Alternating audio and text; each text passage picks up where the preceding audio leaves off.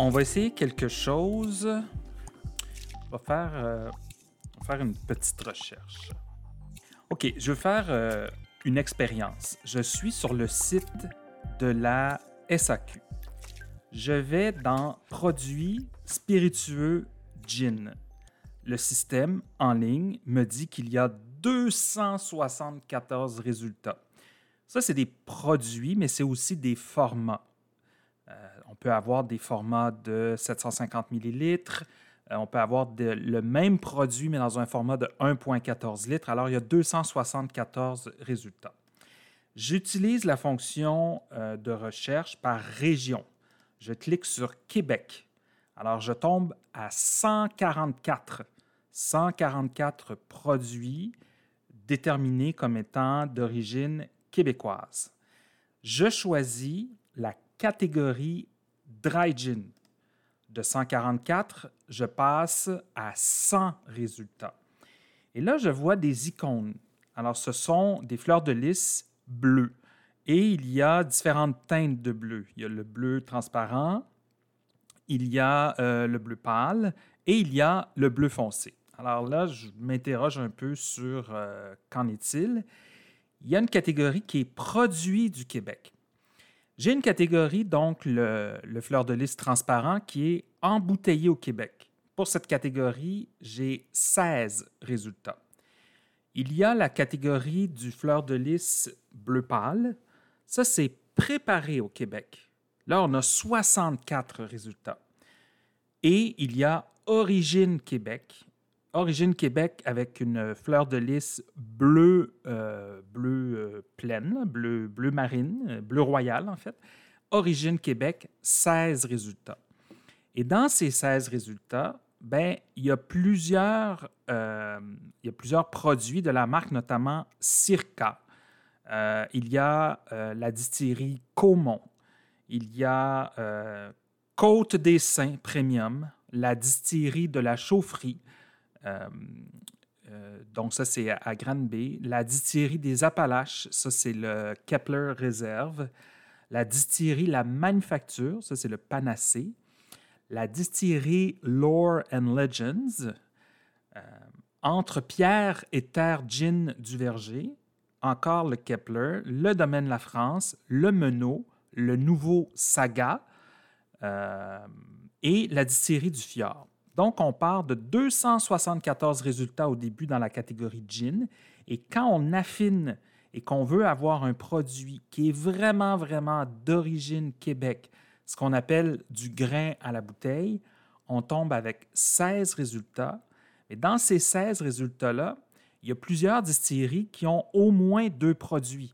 Kepler, la manufacture, de même que euh, Circa. Donc, la conclusion de ça, c'est que euh, la notion de fabriquer au Québec, elle est très variable et c'est disponible, euh, bien sûr, euh, c'est disponible, bien sûr, sur les tablettes. Ce que ça me dit, au fond, c'est qu'il y a essentiellement trois catégories de distilleries. Quand je regarde ça, il y a les distilleries de type industriel qui achètent leur alcool ailleurs. Euh, et qui en font, autrement dit, la distillation et l'embouteillage ici. Euh, ça, c'est ce qu'on pourrait appeler les, produits qui sont embouteillés au Québec. Ce que je trouve un peu étonnant, c'est que dans la catégorie embouteillé au Québec, on a euh, le Gordon's Dry Gin en format de 1,14 litres et même en format de 1,75 litres. Euh, on a aussi euh, des produits comme, euh, Maison Livernois, le gin Romeo, par exemple. Le gin Romeo est un, est un très, très bon exemple. Ensuite, si on va aux produits préparés au Québec, ça c'est un peu différent, les produits préparés au Québec. On a par exemple ah, ben, la, la, fameuse distillerie des Trois Lacs. Euh, ils ont plusieurs produits. Ça, c'en est un exemple. Euh, ben, voilà, le gin euh, Be Dirty de Vice et Vertu. C'est un produit qui est catégorisé comme étant préparé au Québec, Même chose pour le, Bleu Royal. Il y en a plein d'autres. ce serait un petit peu long vous les, vous les énumérer. distillerie Artist in Residence. Bon, ils ont du gin au concombre, du gin aux agrumes, au pamplemousse rose. Ça fait aussi partie de la catégorie préparée au Québec.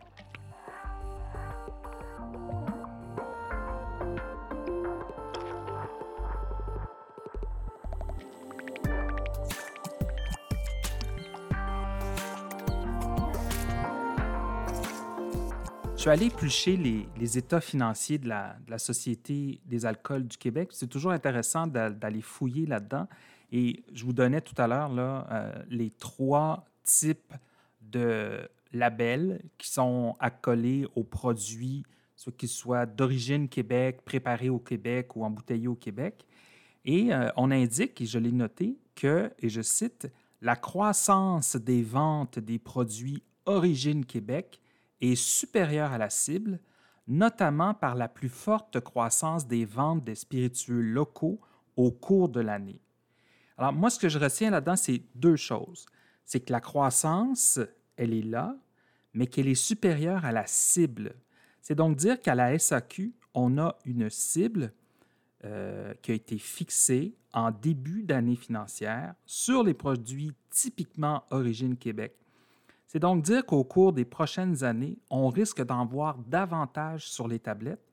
Et c'est peut-être pas étranger au fait que de plus en plus de micro-distilleries se spécialisent dans ce qu'on appelle du grain à la bouteille ou du champ à la bouteille.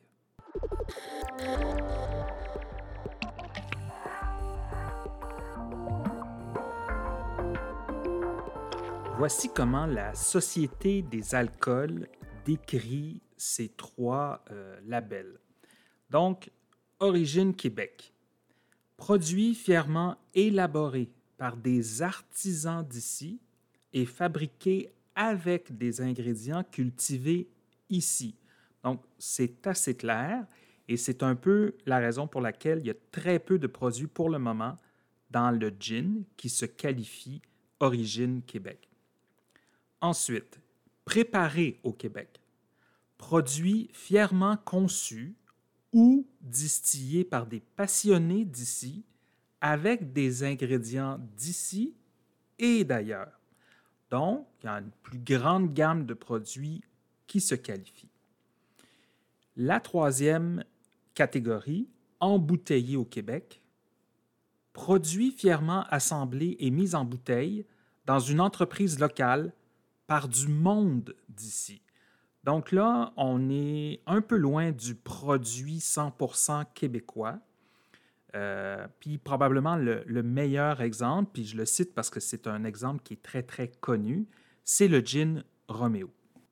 Ça ne veut pas dire qu'il est moins bon, ça veut juste dire que ce pas des ingrédients d'ici, c'est très différent. Quand on poursuit l'exercice, il y a une autre catégorie sur le site qui est la catégorie des dry gin aromatisés. Cette fois-ci, on en a 32 résultats. Il y en a 3 embouteillés au Québec, 28 préparés au Québec et un seul qui est d'origine Québec. Et c'est le euh, Circa euh, qui est aromatisé notamment euh, à l'orange. Alors, on voit que plus on recherche un produit 100% québécois, moins la disponibilité, moins, moins il y a d'offres. Pourquoi? Ben, tout simplement parce que ça coûte très cher produire 100% euh, québécois. Il y a deux autres catégories quand on va dans, dans gin. Il y a, euh, en plus de dry gin, dry gin aromatisé, il y a Genièvre. Euh, moi, je ne savais pas ça, mais le, De Kuiper est embouteillé euh, au Québec, ce qu'on appelle le, gros gin. Euh, mais il y a aussi d'autres euh, d'autres produits comme la distillerie Fils du Roi, le Geneviève Gros Gin notamment, ou le Rosemont Gin. On peut aussi aller voir l'autre et dernière catégorie qui est le Genièvre aromatisé. Là, on est encore beaucoup plus pointu. Et il y en a deux, en fait, qui sont 100% québécois. Et c'est le domaine La France. C'est le, le Dandy, qui est aromatisé donc à la fleur. Et il y a le Dandy Old Tom Gin. mais on parle de produits, là, dans, dans, le dernier que je viens de vous parler, de produits à 55 la bouteille.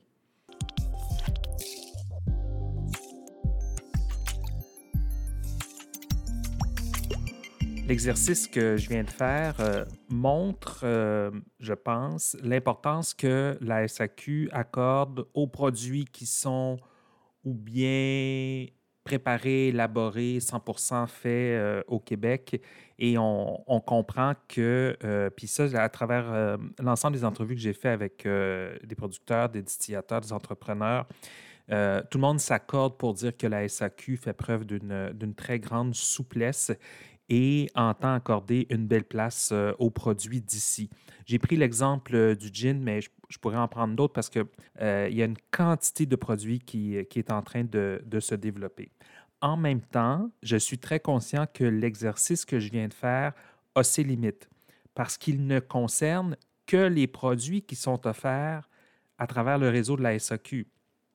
Et vous avez probablement compris euh, si vous suivez le balado depuis le début, qu'il y a des producteurs euh, qui développent des produits qui sont exclusifs sur leur lieu de production. Donc, euh, souvent, ce sont des, des producteurs, je pense au Fils du Roi, oui, je vais le dire, à Saint-Arsène, qui, lui, produit de très, très petits lots. Et quand les gens viennent sur place, bien, il y a une boutique, puis il peut en vendre. Même chose pour la distillerie Métis. Euh, dans le Bas-Saint-Laurent. Pourquoi? Euh, ben, deux choses. Premièrement, ils veulent offrir euh, une expérience qui est vraiment unique à ceux qui se déplacent pour venir les voir, parce que l'expérience sur place, c'est une chose. L'autre raison, c'est qu'il y a certains produits qui ne sont faits qu'en très, très, très petits lots. Et, bon, pour pouvoir investir le réseau de la SAQ, faut quand même être capable de produire à une assez large euh, échelle.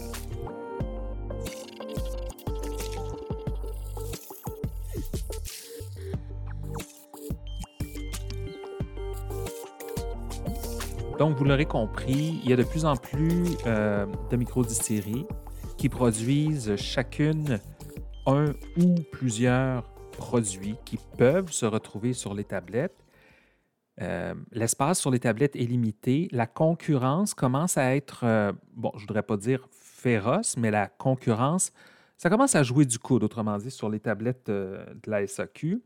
Et il y a plusieurs producteurs qui, qui m'ont parlé de ce, de ce phénomène-là. Donc, on risque de voir des produits différents arriver sur les tablettes pour euh, se distinguer. Ça, c'est une des stratégies que certaines distilleries peuvent euh, adopter.